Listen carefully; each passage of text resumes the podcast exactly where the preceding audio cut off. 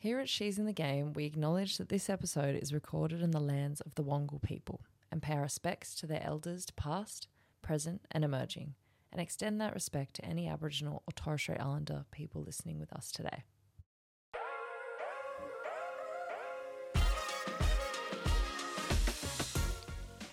Hello everybody and welcome to the first episode of She's in the Game with Hannah Darlington and my co-host Maitlan Brown. Hello. First step. Yeah, we're ready to go, aren't we? Here we go. Yeah. Ah! see, we're complete noobs. All right. We've got a bit to go through. We'll get better. There's always going to be one awkward silence for the first bit, but pretty much She's in the Game. How did this come about, Maito? Both of us have mentioned that we both wanted to do a podcast. And one day I was doing a running session around here at training at CC. We're filming. We just had a little sesh this morning, so I'm nice and sweaty and stinking up this room. I was just doing a little running session. Seabass, our PDM, came out and she was talking about starting a podcast, and I got a bit of FOMO from that. And I said, hey, why don't we just get on it? You know, there's so much happening at the moment in the cricketing world in terms of the World Cup and the WPL starting. And, you know, we're just going into our off-season, so we're looking for something to do. And we thought, why not jump on the bandwagon and start a potty? So She's in the Game was born. Yeah, it's kind of cool how we can think about giving a bit of an insight into our life. I feel like social media is really cool. We get to show everything, but not often do we get to sit down and just have a chat. I feel like we're sitting here having a coffee about to just have a chat about what we would normally just talk about in our day-to-day life. And it's pretty exciting. Like, we get to just sit down and have a chat. Yeah, exactly. And that's sort of what we want to do for you guys listening out there, is just to bring you to the coffee table and hear us talk smack and all things about what's happening in the cricketing world. And, any suggestions, hit them up on the Instas. We've got She's in the Game pod and TikTok, She's in the Game, all of that jazz. We'll make sure it's in the descriptions and whatnot. You'll be able to find us. But, yeah, we just thought that why not? Let's get into it. So, we've got a special guest in our first episode. We're going to have some special guests throughout the season. But our first one today is... Let me get the drum roll button. Our very own Maitlan Brown. Me! The thought process, I'm a special guest. Yeah, pretty much. The thought process is, why do a podcast and share other people's stories if the followers don't know about ours? Yeah. I think we're pretty important in this podcast. We're doing a lot of work here ourselves, and Maitlan's slaving away doing the editing, so I thought I'd better give her a segment and let her talk about her story. I get to go first. We'll have a special guest next week.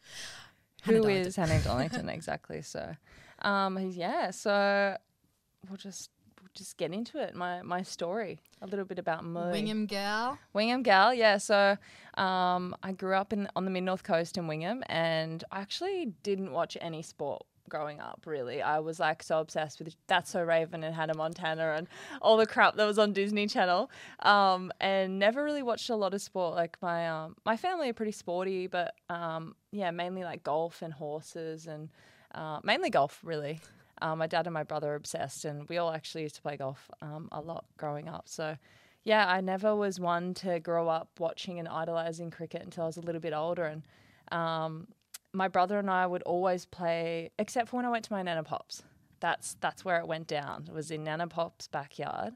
My brother and I would always play, backyard cricket, and we actually didn't even have a bat. We used an axe handle and a tennis ball. Way. Yeah. So obviously no axe head. Yeah, okay. No axe head. So we just used an axe handle and a tennis ball and this tiny little concrete path that was like so small. We used the clothesline as the stump. So we had very small targets. So, you know, it was just really setting us up for success later on down the track with the hand-eye coordination. But so we used to play cricket all day, like when we get dropped off to when we went home, and but when we went home, we never played cricket. It was like the only time that we played was at Nana Pop's place. And I was speaking to my brother the other day, and we were just reminiscing about it and how competitive we used to get. And he's a couple years younger than me, and he knew how to get on my nerves. So I got a little bit feisty. I'll get to that a little bit later, but. So we started playing in the backyard, and when I was in year 6, it was my last. I wanted to be in every sporting team before I left to go to high school. And one of the sports was cricket. And I thought, oh, I'd be all right at this. Like, you know, I played a fair bit in Nana Pop's backyard. And so, yeah, had a crack at it. It was the only boys team at school. And Mr. Tyso, the PE teacher, must have saw some potential and he picked me. And a couple of the boys are a bit dirty, I reckon. There was a bit of a blow up, you know, a girl trying out in the boys team.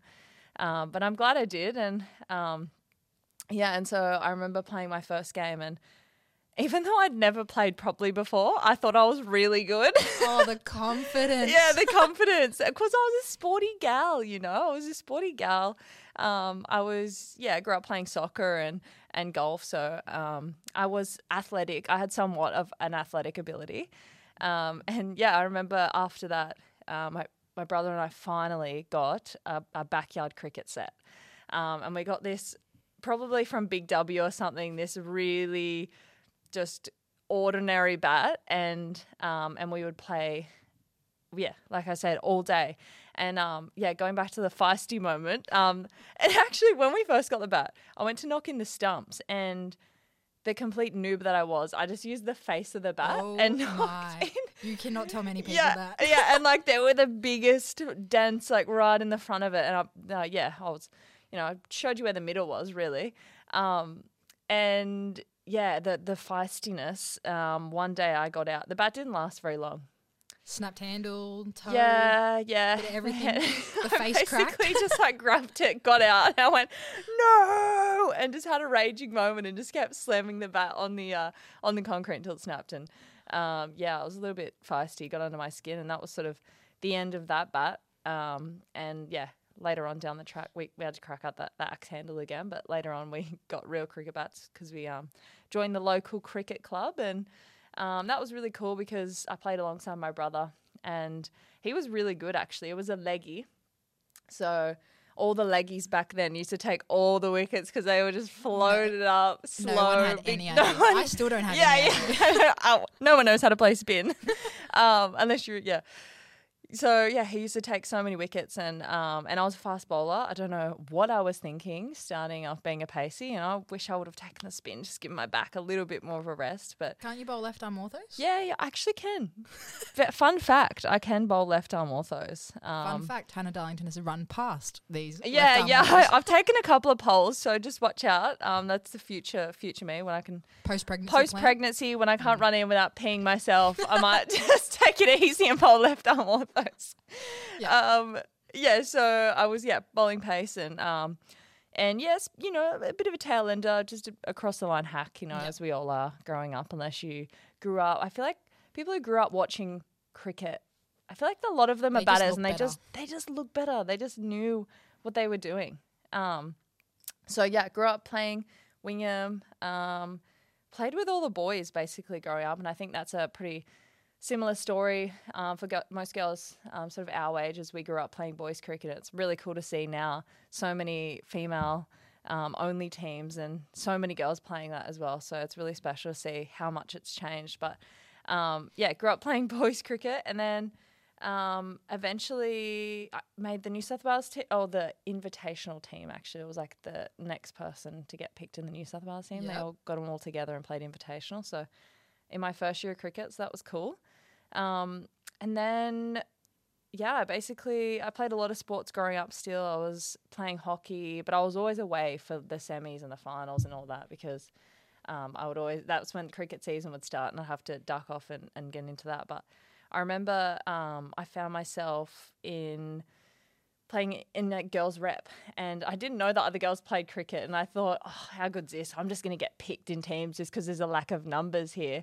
But then, soon came to realise there were actually a fair few girls who were playing cricket, and it was really, really cool to be able to play alongside girls rather than just boys all the time, so it was really nice. And, I'm still really close friends with most of the girls that I grew up playing with. Grew up playing with alongside Ash Gardner and under-15s and Lauren Cheadle and Lauren Smith as well, which are my current Breakers teammates. So it's pretty special to, grow up together playing cricket. And I remember I was playing in the North Coast,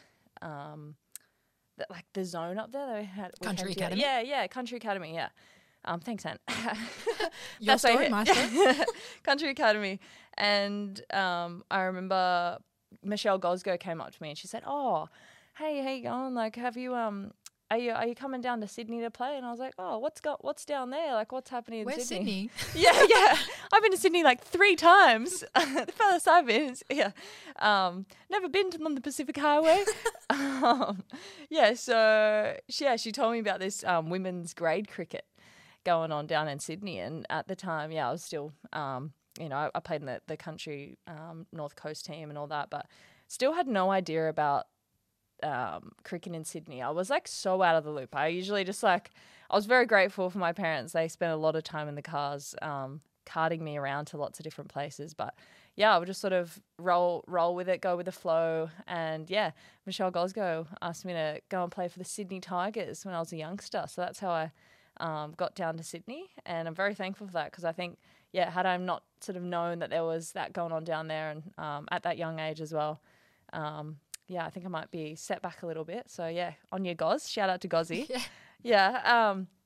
I played a bit of grade cricket growing up, and I played alongside – I started, playing in the New South Wales pathway, and when I got a bit older, I was in year 12 and made the Emerging Breakers squad. So that meant I could tag along to the Breakers trainings midweek. So I only went down maybe 3 or 4 times throughout the season. Just how long's the drive?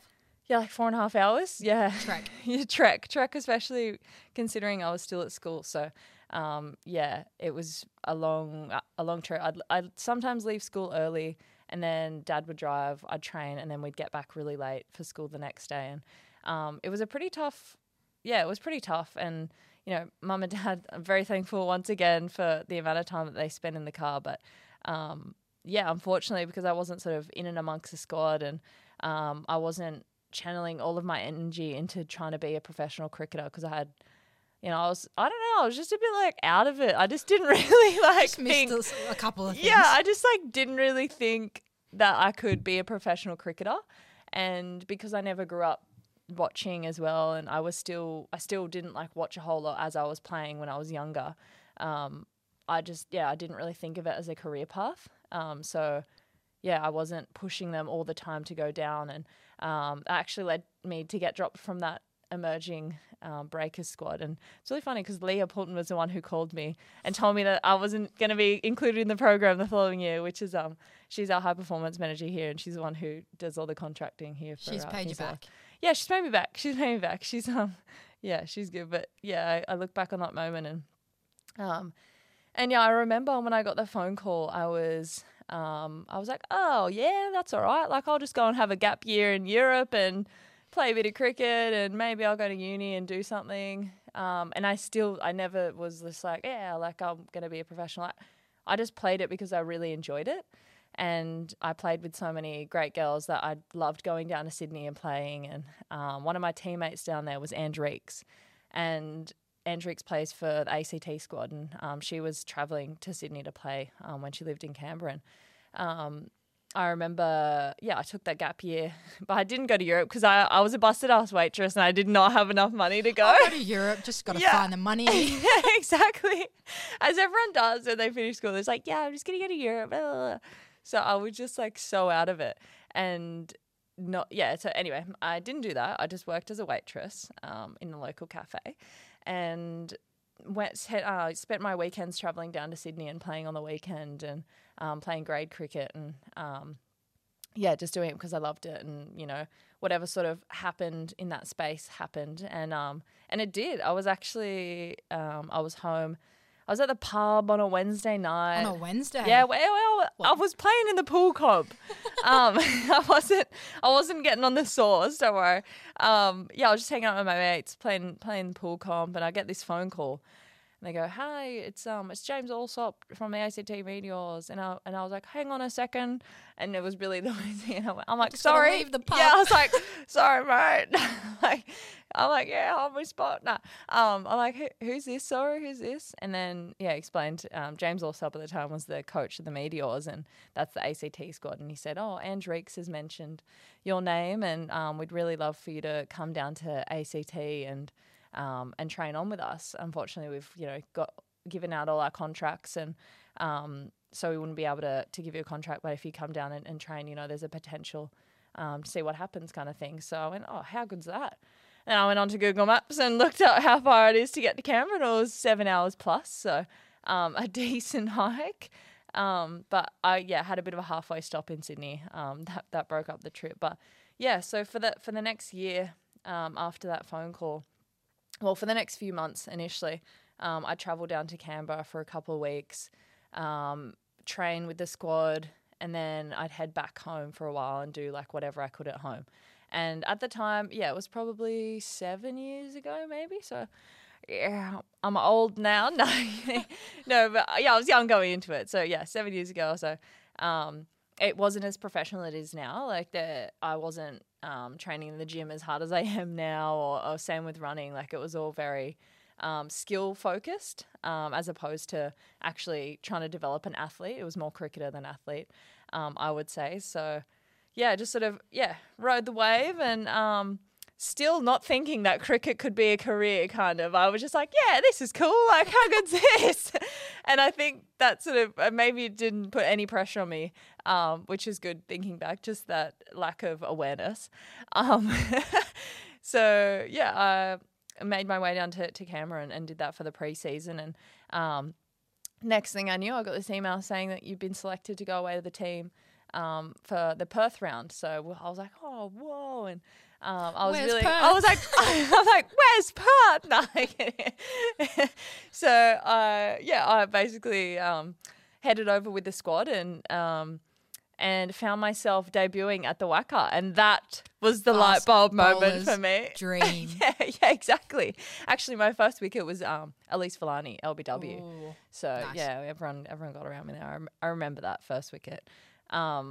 But yeah, that moment, and Ange presented my cap, and that was really special because, yeah, I'd always looked up to her. I even remember travelling to Sydney when I was younger. Not my very first trip to Sydney. I've been to Sydney before. And I got Ange's autograph at a Breakers thing, which was really cool. So for Ange to present the cap to me was really special. And, yeah, and I remember that moment because that was a moment where I was like, oh, I can do cricket as a career. Light bulb. Yeah, light bulb. Just at the moment. That was my question. It was like, what was that moment?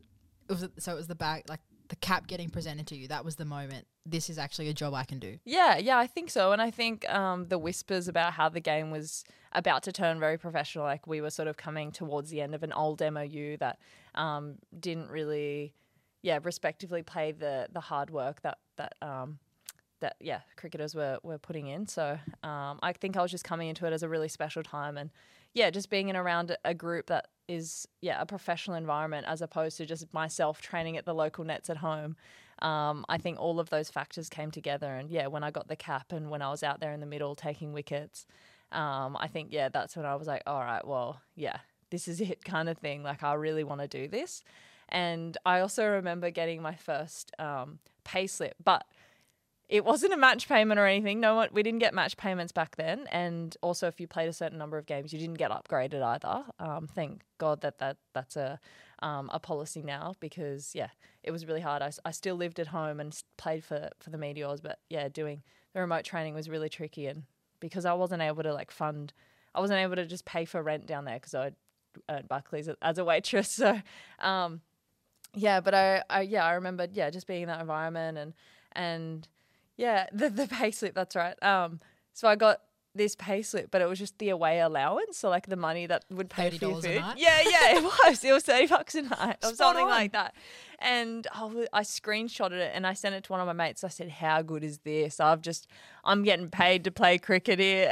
My pub feed's getting paid for. Yeah, exactly, literally. But the thing is, I would like get whatever the cheapest meal was basically, and then try to pocket the rest. And I was like, yeah. I'm just yeah. I'll just have the entree size things, and yeah, I am a member. Yeah, so I would save the rest of my payment, and then I would go and treat myself and buy a new pair of shoes or something. And yeah, it's really funny, and Yeah, I remember just sending that and thinking that that was the greatest thing now. And now looking at the game, it's unbelievable that, yeah, the amount of money. And, yeah, as we mentioned earlier, the IPL auction last night, Ash Gardner being paid over $500,000. So, yeah, it's pretty... Ash's shout for coffee. Yeah, yeah. Hey, Ash, do you want to be a guest on the podcast? Your shout. Bring the coffees. So, yeah, that was sort of my journey into... actually being a professional athlete. And the following year I was given a contract, and then I moved down to Canberra, and Davey, my fiancé, moved down as well. So that was really nice. And yeah, we stayed in Canberra for about 4 years, I'm pretty sure. Flew by. It actually flew by. I could not believe it. Yeah. I loved living in Canberra. I reckon Canberra is super underrated. It's Come at me if you think otherwise. But it's a cyclist's dream. Yeah, I reckon it's got the best running and cycling tracks in the country. It's just so cold.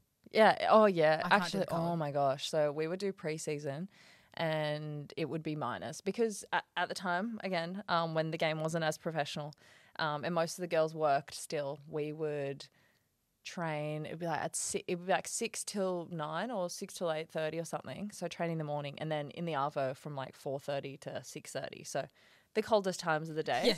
And, yeah, a few times when we rocked up, it would be 0 or minus. I remember doing a 2K in -7. That was... Okay. In that conditions, what are you wearing? Okay, so... Are you peeling off layers after 500 or...? No, you're not actually. So most of the preseason that I did in Canberra was... I was just used to wearing like 3 layers. So we'd rock up. On the bottoms, we've got... big, thick, like snow socks, because when your toes and hands socks. Yeah, well, like, you know, the really thick woolly socks. Wow. Yeah, so really thick socks because toes and fingers get very cold, and then you're cold, yeah. Then you cactus, and then it'd be tights, and long pants, and then on up top we got like just a normal training shirt. Okay. Yep. And then a long sleeve shirt, training shirt, hoodie. So 3 layers up top and beanie and gloves. And the beanie. Yeah, and gloves. I expected the gloves. Gloves, had to invest in gloves. Okay. I hit up Macpac and Kathmandu at the DFO and that was my saviour, getting quality gloves. Okay. And then basically that would be the kit for the running sesh. So, yeah, in the -7 I wore all of that, didn't take it off at all, and yeah, went absolutely shocking, and we redid it like 2 weeks later because everyone went really bad because everyone was just like, what is this? Everyone was frozen. Literally. Crazy. We should just postpone it till it was at least light because it was dark when we were doing it. Yeah. It was so early. That's crazy. But, yeah, we got through it, and it's just a moment that's just defined me and given me resilience. You know what I mean? No, yeah. Is this inspirational? Nah, it was hell. It was pure hell. Yeah, so yeah, pre-seasons in Canberra. It was a really great time for me because it was a team where I, got a lot of opportunity and really developed and grew as a player. And I've got picked up in Big Bash, played for the Renegades for a bit, and then yeah, I was just able to grow and have opportunity that I probably didn't elsewhere. At the time, the Breakers side was absolutely stacked. Like Sarah Ailey, Pez, Midge. Nick Carey, everyone, Rach. Let me just keep rattling off the whole Australian team. Yeah, literally. So it was a team where, yeah, I definitely wouldn't have fitted in. I would be on the sidelines. So I was really grateful for that opportunity down in ACT where I could, yeah, flourish and grow as a player and have opportunity and experience in games. And I studied whilst I was down there. I studied industrial design. So yeah, it was great. It was something that was like completely different to cricket, and it was really nice for me to find balance outside of, so that I could just sort of reset, not think about cricket, think about making things look cool and just being a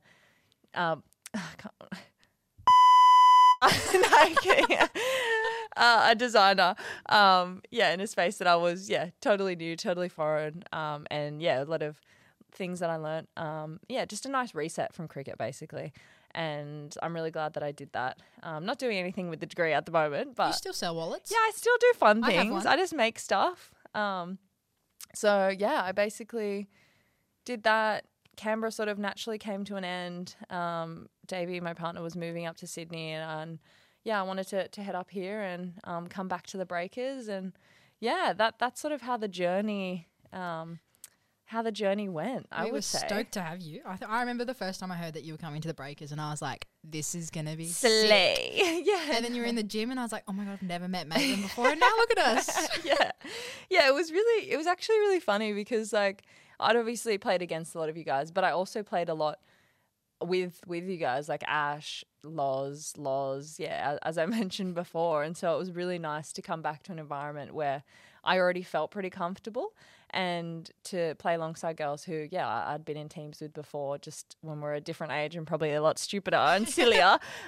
It's really nice actually being able to look back and Lauren Smith and I and Cheats as well, talk about our funny times in underage cricket and it's really nice because it was just easy to bond and gel with the squad and just to be in a new team. It was just a nice, just beautiful, lovely. It was, we loved having you. We still love having you. I reckon we've definitely got to have a segment at some point on what the four of you, including Ash Gardner, got up to in underage cricket. Yeah, oh my God, we did some real cringy stuff, man. I've heard some stories. And I was in the underage pathway a couple years after, and I was like, we definitely did not get up to that. No, we were just so silly. We just had a good time. We enjoyed silly each other's company. Yeah, we were silly kids. But you loved playing cricket. Yeah, we loved cricket. I even have some embarrassing videos. I reckon they're right at the bottom of my Instagram feed of us when we won. We always beat the Vicks. Watch out on the TikTok. Yeah, we'll have some Vicks. And we're like, we sing the song and we bang on the lockers and we're all just like, literally like we'd won a World Cup and we won the underage championship. Feels like it. It does. It's allowed to. I love it. Yeah. Now, you have been a little bit humble. You've had a bit of success over the couple of years. So you came back to New South Wales and you spent some time in the Australian squad. You've had that taste. I didn't even mention that. You have also been a part of a pretty successful Sydney Sixers unit. There's a bit more to your story, I reckon, to share. It's hard when you tell your story because you're so used to it. So there's a little bit that you miss. But, that's why you're here. Exactly. And I need the hard question. Yeah, probably. So a couple years ago, I made the Aussie squad for the first time. And it was when I was in Canberra. It was actually, I think it was, it was my last season in Canberra, pre-hamstring tear. Forgot about that as well. That's another another time. We don't need to talk about that. I made the Aussie squad for the first time, and I remember getting a call from Sean Flegler. Every time he pops on my phone, I just get freak out. I was like, oh my God, what is this? Because it was super out of the blue. Like I'd been in amongst the like Aussie A stuff. I went to Sri Lanka on the Shooting Stars tour, so I'd had a little taste of the Aussie colours, but never the full senior squad members. It was all just the full second coat of arms. Yeah, it was the bench warmers team. So I was on the bench warmers team for a bit, and so I was sort of just, and I'd also come to the realisation I grew a little bit as a player here. Here's a little story. So when I was in those squads, I was so focused on trying to prove the selectors, thinking about, oh my gosh, like if I do this, I'll get a cap, like super like blinkers. All I could see in front of me was an Australian cap, right? And that affected my cricket very much so, because I would bowl a wide and I'd go, oh my God, That's it. That's me. I'm going to have to retire now. I'm definitely not going to get picked. But genuinely, I would get in, and then that would sort of snowball, and then I'd probably bowl pretty ordinary because I was so focused on that. So I had a bit of reflection, and I spoke to the sports psych about this, and Leah as well, actually. Leah Poulton was really great in this, and we just said, look, let's just not, just focus on being you. Just focus on the process, focus on training. This is what you're doing at training. When you're at the top of your mark, you're not thinking like, all right, I have to land this. If it hits the stumps, I'll get picked. If it hits the stumps, then I'm on top of the batter. Like thinking about the process so much than the result. So that moment and being in that headspace after all those tours, when this phone call came, it felt like it was just so out of the blue because I had been focusing so much of being out of that sort of headspace. So when I got the phone call and got told that I was a part of the Australian touring squad against New Zealand up in Brizzy with 2 weeks hard quarantine, pretty heckers. Back in those days. Yeah.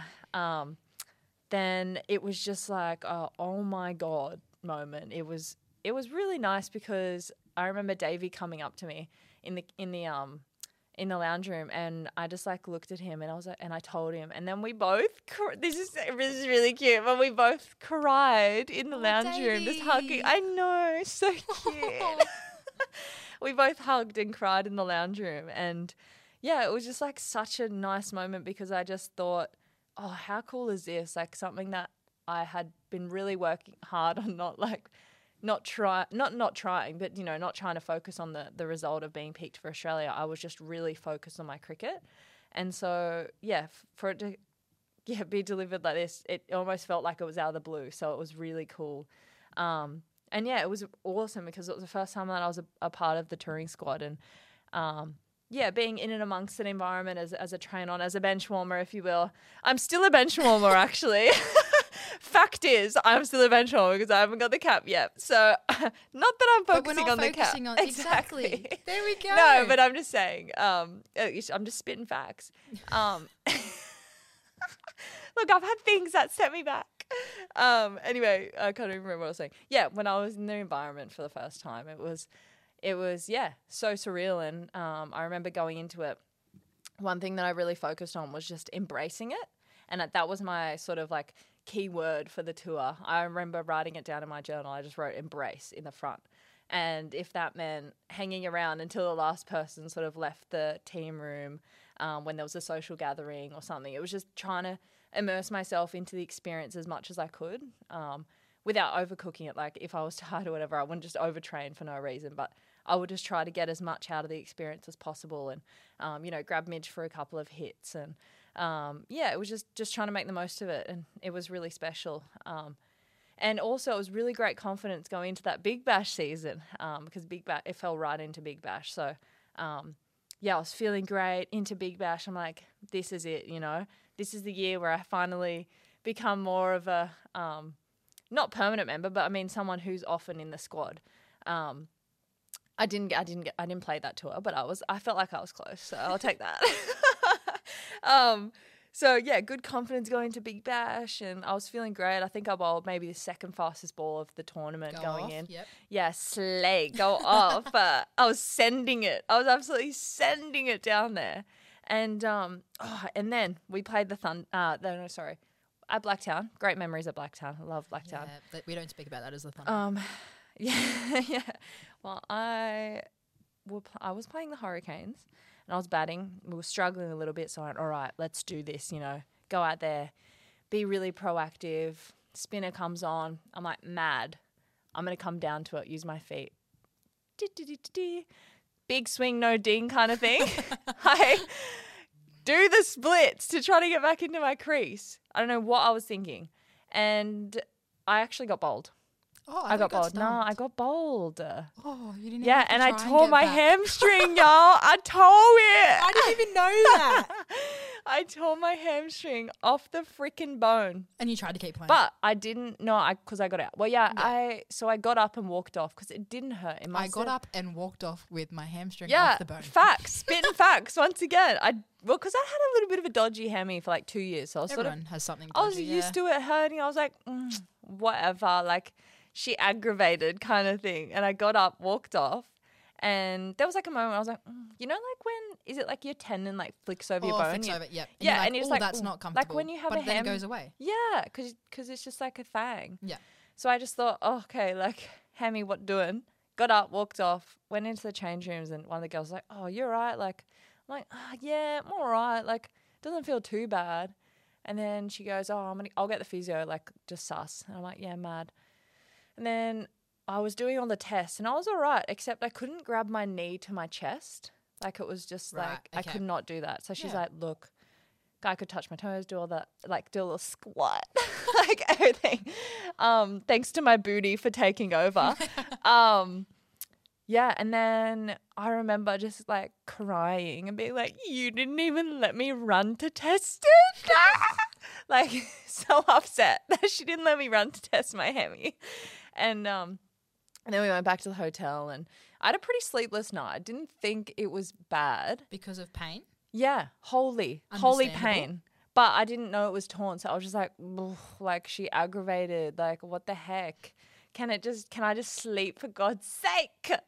Anyway, rough night's sleep, woke up. I was, you know, checking in with a physio. I'd be like, yeah, man, it's a bit sore. Like, had a limp.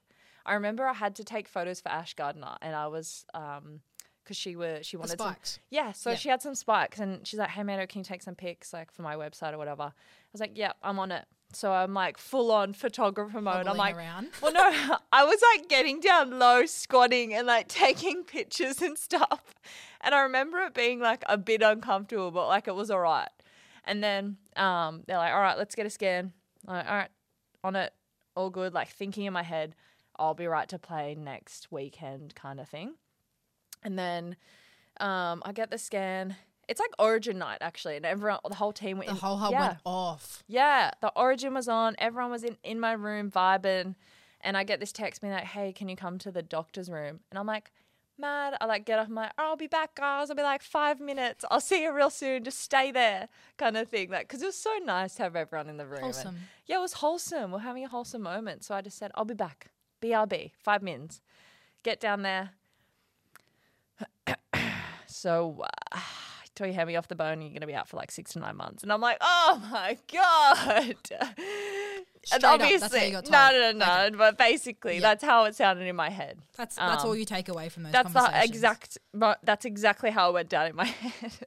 Anyway, like so devastated because, as I mentioned earlier, first time being in the Aussie squad in that setup. And then, bam, hamstring out for the rest of the season. It was ordinary. It was very ordinary times, and also not the nicest place to then be stuck.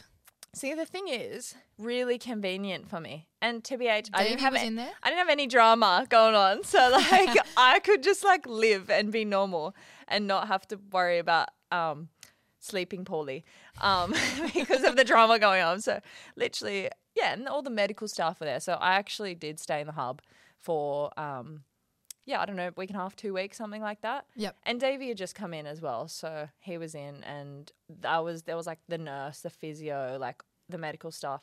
All the meals were cooked, laundry, place that I'd probably go back to, like Davey's mum and dad's, they had stairs, so like eating downstairs, living up, and I was hobbling. Yeah. Post-surgery. I remember you came down to breakfast one of the days after your surgery, and we were all like, oh, like this is legit. She's done it. Yeah. No one had any idea. Yeah, keeping it low key. So had surgery, stayed in the hub for a bit. It was fine. Yeah. It was totally fine. I know that sounds really sarcastic, but it was all right. And then, I it was slow. I'll tell you what the hardest part was, actually post that. Because when the other tactic for staying in was basically just distraction. Like I would still be a part of the squad. You know, I would go to training with the girls. We would do meetings. Like it was just like very fast forward life kind of thing. So I was like trying to distract myself for the first couple of weeks when I would literally do nothing. So getting out of that was so hard because I'd just gone from like being in an environment where there was so much happening to literally doing nothing and sitting on the couch whilst like Davey and all my other teammates were training or like going out and doing fun things like playing golf. I couldn't play golf. I couldn't do like because I went home for a bit to spend some time with fam whilst I couldn't do anything. And usually when I'm home, we play golf. And I couldn't do that. So that sucked. And that was just like that was the moment where I'm like, oh my God, like poops, this is happening kind of. And getting back from that injury, it wasn't easy, but I think that sort of taught me how to. Yeah, I learned a lot of things about myself and. It was like a pivotal moment, and it's also changed the way I train and prepare my body as well. I'm very diligent with my training since then. I think like you pretty much came into that breakers environment straight after Hammy. You had a little bit of rehab to do. I did. But we knew you were going to be back for game one. But it was like this person had come into our environment and literally elite training, spot on. Keep you around. You walked in and you were like, yep, my Hammy is back on the bone slightly. Yeah. But I'm ready to work bloody hard. And we were like, this is it. I remember when you ran like your first 2K with us, absolutely smashed it. And then, yeah, debut for the Breakers. Oh, it would have been debut for the Sixers first because we didn't end up playing any games. Remember, we played Breakers later. True.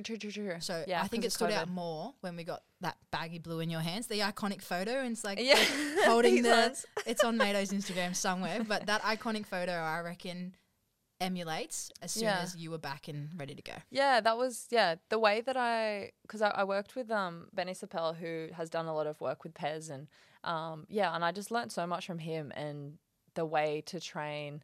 And so coming from, I was just ready for preseason. My goal was to get ready for first day of preseason so I could not be restricted and, worked really hard. And, I think that just set a lot of habits that I now bring into my training and the diligence and the hard work because, I know I don't want to be feeling crappy and I don't want injuries lingering.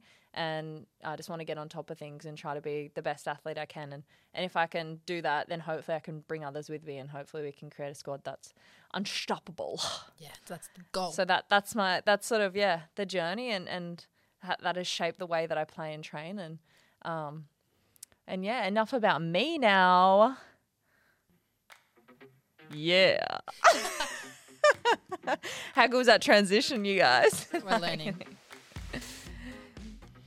All right, the world of cricket is on fire at the moment, I reckon. It's there's a lot going on. We've just had the Under-19s World Cup, and I feel like everyone in Australia got around it. Like, we had some Breakers players over there. We got to watch them. We had Claire Moore, Jade Allen. Jade Allen, unfortunately, came back with a broken thumb. She's good now. She's coming back. But India, led by Shafali Verma. I know, Shifu, my ex-Sixers teammate. Yeah. She's a funny gal. I love Shafali. Oh, lovely. Well, they won. They dominated. They beat England in the final. We saw England beat Australia in the semi. Close game. I stayed up and watched that game. That was the night I broke my thumb. So I was in pain, and I remember the game being on. I was like, this is my distraction. Yeah, yes, I love that. You need a distraction when in pain, and it was the Aussie and England semi-final. And I remember watching, and I was really nervous. I was like, yep, they've got it. Claremont's in. 10-12 is doing the job. And it just fell away real quick. But saying that, England literally looked like they walked out there and they knew they were going to defend a total of 98, didn't I think. Yeah. It was a tough game. But saying that, you've got to find a way to win the ugly ones. So they've done that. And then, India found a way to come over it. But, Australia had some stars. We've seen since then Millie Illingworth, a little speedy quick. Debutantes popping up here and there. She's gone and taken fourth for Victoria. Quick. Yeah. Absolute queen behaviour from that. Like, I know, there were so many young guns that, there were snippets on social media that I caught a glimpse of. And I went, we're doing pretty good. The next gen's looking hot. At the moment, you're like, my contract's in danger. Yeah. And I'm like, oh, dear. Oh, my God. Literally. But I loved it. I think the New South Wales girls heading across, and then they just looked like they had a blast as well. Like, hearing some of the stories that Claire Moore has brought back. She's got an eyebrow and slit. Yeah. She's got to redo her slit, actually.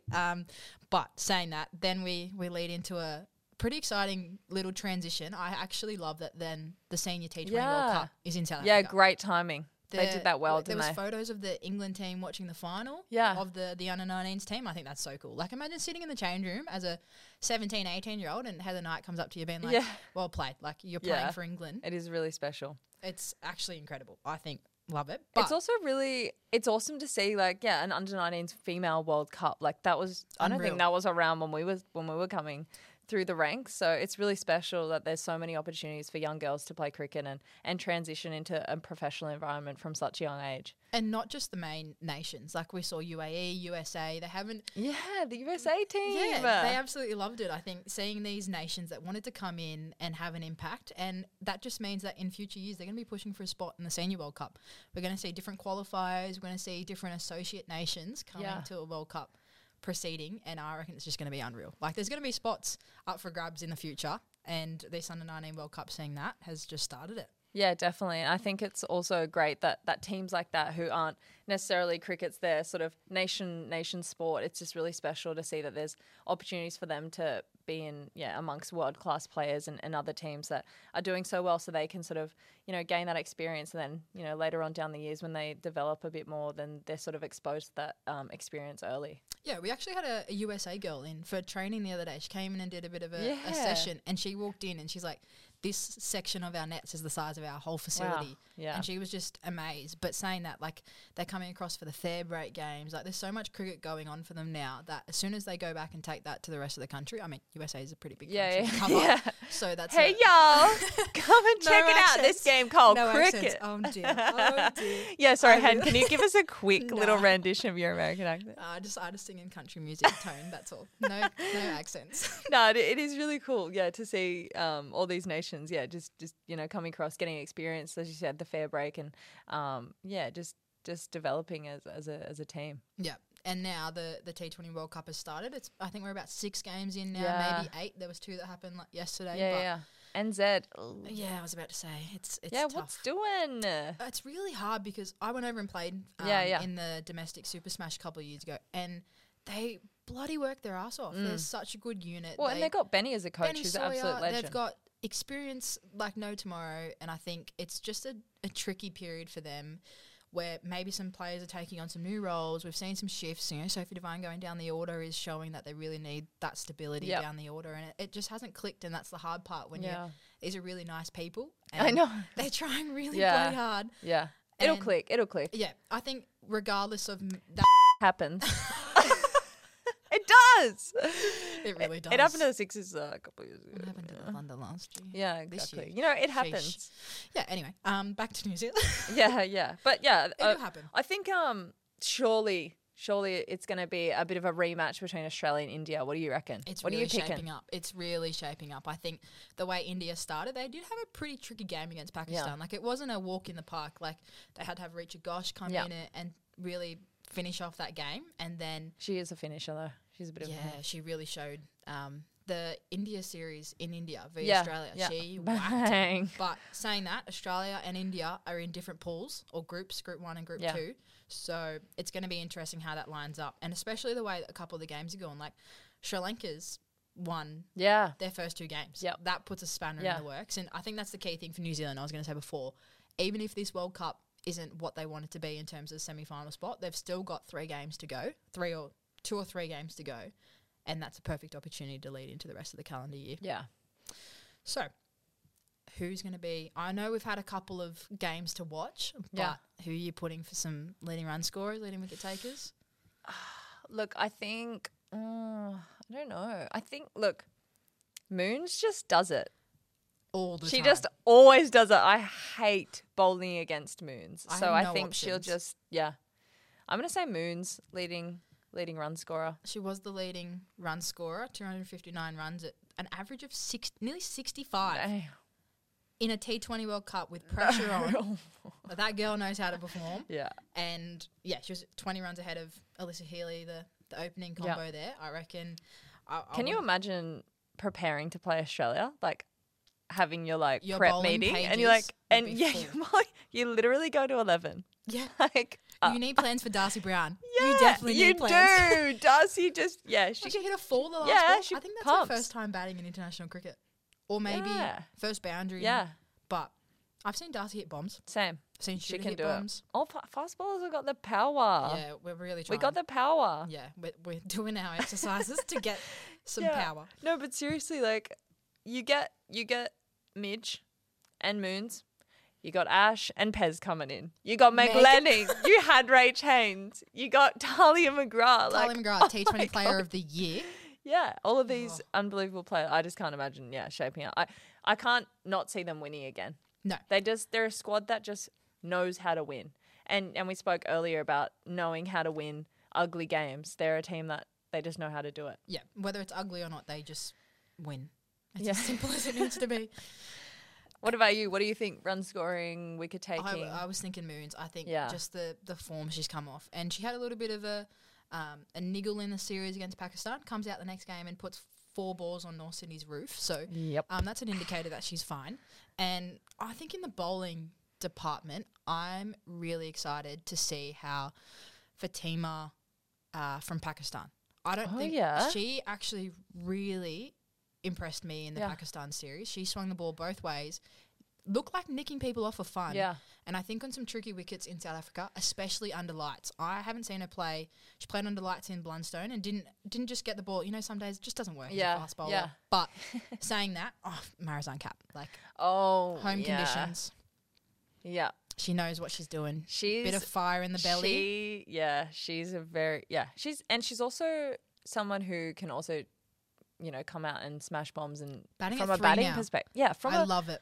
It's so good. Like she is like one of the world's most dominant all rounders, and it's just insane. Like you can't have her down the order in that team. Her batting at three sets that side up, and they beat New Zealand, so they came back after their first loss to Sri Lanka. So they did. They're level, sort of one from two. Yeah, it's interesting. It's really cool to see that so many squads are just there's so many close games. The overall development of women's cricket has just gone in leaps and bounds, and it's just super competitive. You don't see you do, but I mean, you know, not every game, no one gets. There's no dominant sort of teams. It's all very evenly matched. Yeah, I love the way how in a World Cup proceeding, they're definitely sitting down and analysing every team to their best abilities, because they know that anybody, whether it's for Bangladesh or Pakistan, can come out and win a game. Yeah, like we saw Aisha. I can't remember her last name, but she hit like 30 off 12 balls or something for Pakistan. Yeah, and I was like, this is youngster like, coming a little bit later. Yeah, and it just shows that like no matter what team is playing, there's a I saw an article this morning that they're facing up to a Bangladesh bowler that they're focusing on, and it just shows that every team has match winners. Yes, Australia has 8 of them. 9, 10, 11. 9, 10, 11. Hey, and 12, 13, let's go. From the sidelines. No, but genuinely, like, I think there's so much depth in Australian cricket. Like, you could send out the second 11 squad and they would give the World Cup a red-hot crack, which is really special. It's also really freaking tough as a player, knowing how competitive it is. Well, there's an Australia A tour coming up to England. There is. And they play the England side, so... Yeah. Watch out. There could be stuff happening. Last time that happened, I was on that tour a couple of years ago. We went over to England last Ashes that they're in England. And, and we played a warm-up test match against England. In the whites. Never bowled that many overs in my life. And we took 3 wickets in 3 days, and we basically bowled the whole time, and we got rolled twice pretty cheaply. I have heard you guys had so much fun there. Memories. Oh my gosh, the best tour ever. Yeah, so fun. Okay, but but in terms of cricket, we just weren't on. We were just weren't vibing it. It's tough. Yeah, as a bowler, who took the wickets? Willow took 1. Actually, this was pretty epic. Willow, we had the short leg. HG was under the helmet. Oh, yeah. Good person to have under the lid. Yeah, she was on it. And, Willow floated up there and we got Sarah Taylor, caught it short square, silly square, whatever. Short leg? I don't know what you call it. Yeah, short leg. Under the lid. Yeah, under the lid.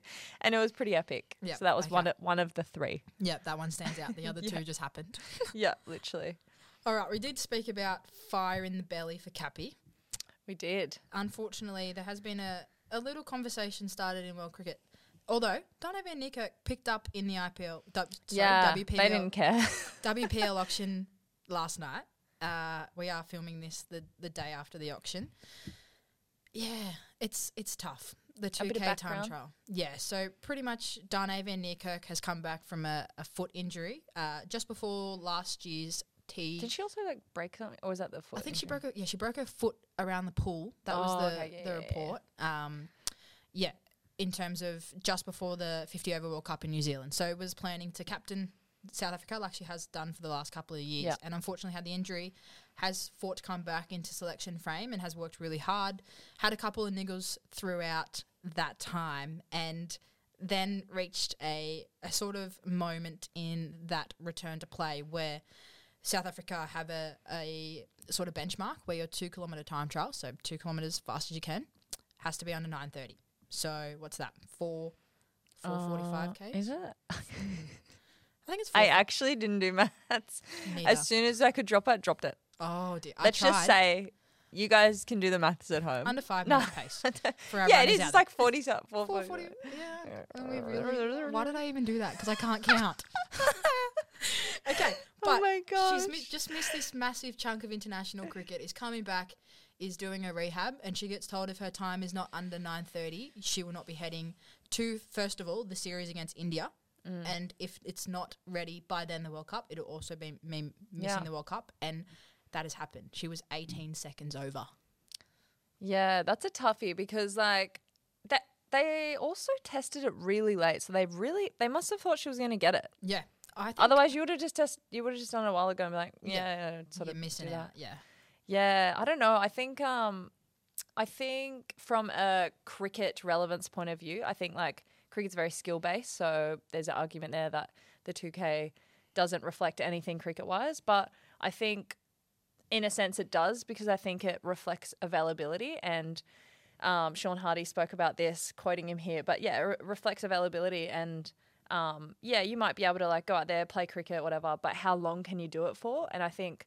How long can you do it well for? Yeah, exactly. How long can you do it well for? And I think that's what the test reflects. And, you know, and also from a standards point of view, if your captain's not meeting a standard, then what is that sort of set for the next gen coming through and the rest of the team as well? Like, do you just sort of drop your standards and then everyone doesn't really try to become the best cricketer that they can be from a performance point of view? So I think, the standard was set and it wasn't met, and it's not like she didn't know that that's what was going to happen. Yeah, you well and truly know if it's a benchmark that it's coming up. And as well, I do wonder, we've seen it happen before in South Africa. Lizelle Lee, perfect example, did not agree or feel the need to reach these benchmarks. And obviously as a quality player, I mean, she whacked us around the park at Blundstone. Gosh, oh my gosh, I've copped the wrath of Lizelle Lee hooking me for six swept. Off.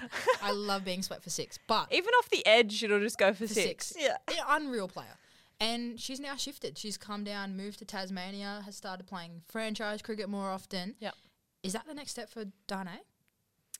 Maybe because, she's been contracted for WPL. But, I mean, I don't know, from our point of view and in our environment and the breakers here, I don't think that standard would be let slip. I think as a teammate as well, like, I don't want to see my teammates slacking off and not trying to be the best cricketer they can be because – then you're not going to play the best cricket. And if you're working hard and someone else isn't, then it's pretty frustrating to see that. So, I'm again, like, it's hard though because she's the captain, you know, and it's a home World Cup. It's the I know. It's just it's almost unfortunate timing for this to be the year they have a home World Cup and for this to be the situation that's happening. Yeah, the ultimatum timing is just like it's a little. Unfortunate timing, but at the same time, I do hope after this the squad really gets around her. I think that's the most important part is after this, that's your skipper, that's your leader. And it has been a tough little stint for her, as well as you've got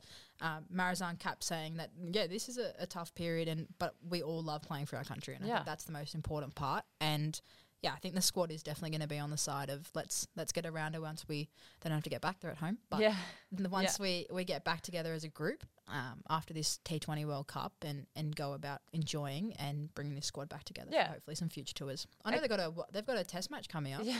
So I didn't know that. For that. Yeah, I think South Africa are playing a test match. Yeah, okay, cool. Well, I think it might be against England again. Yeah. But saying that, test match cricket takes another level of fitness. So. Yeah. Well, I think...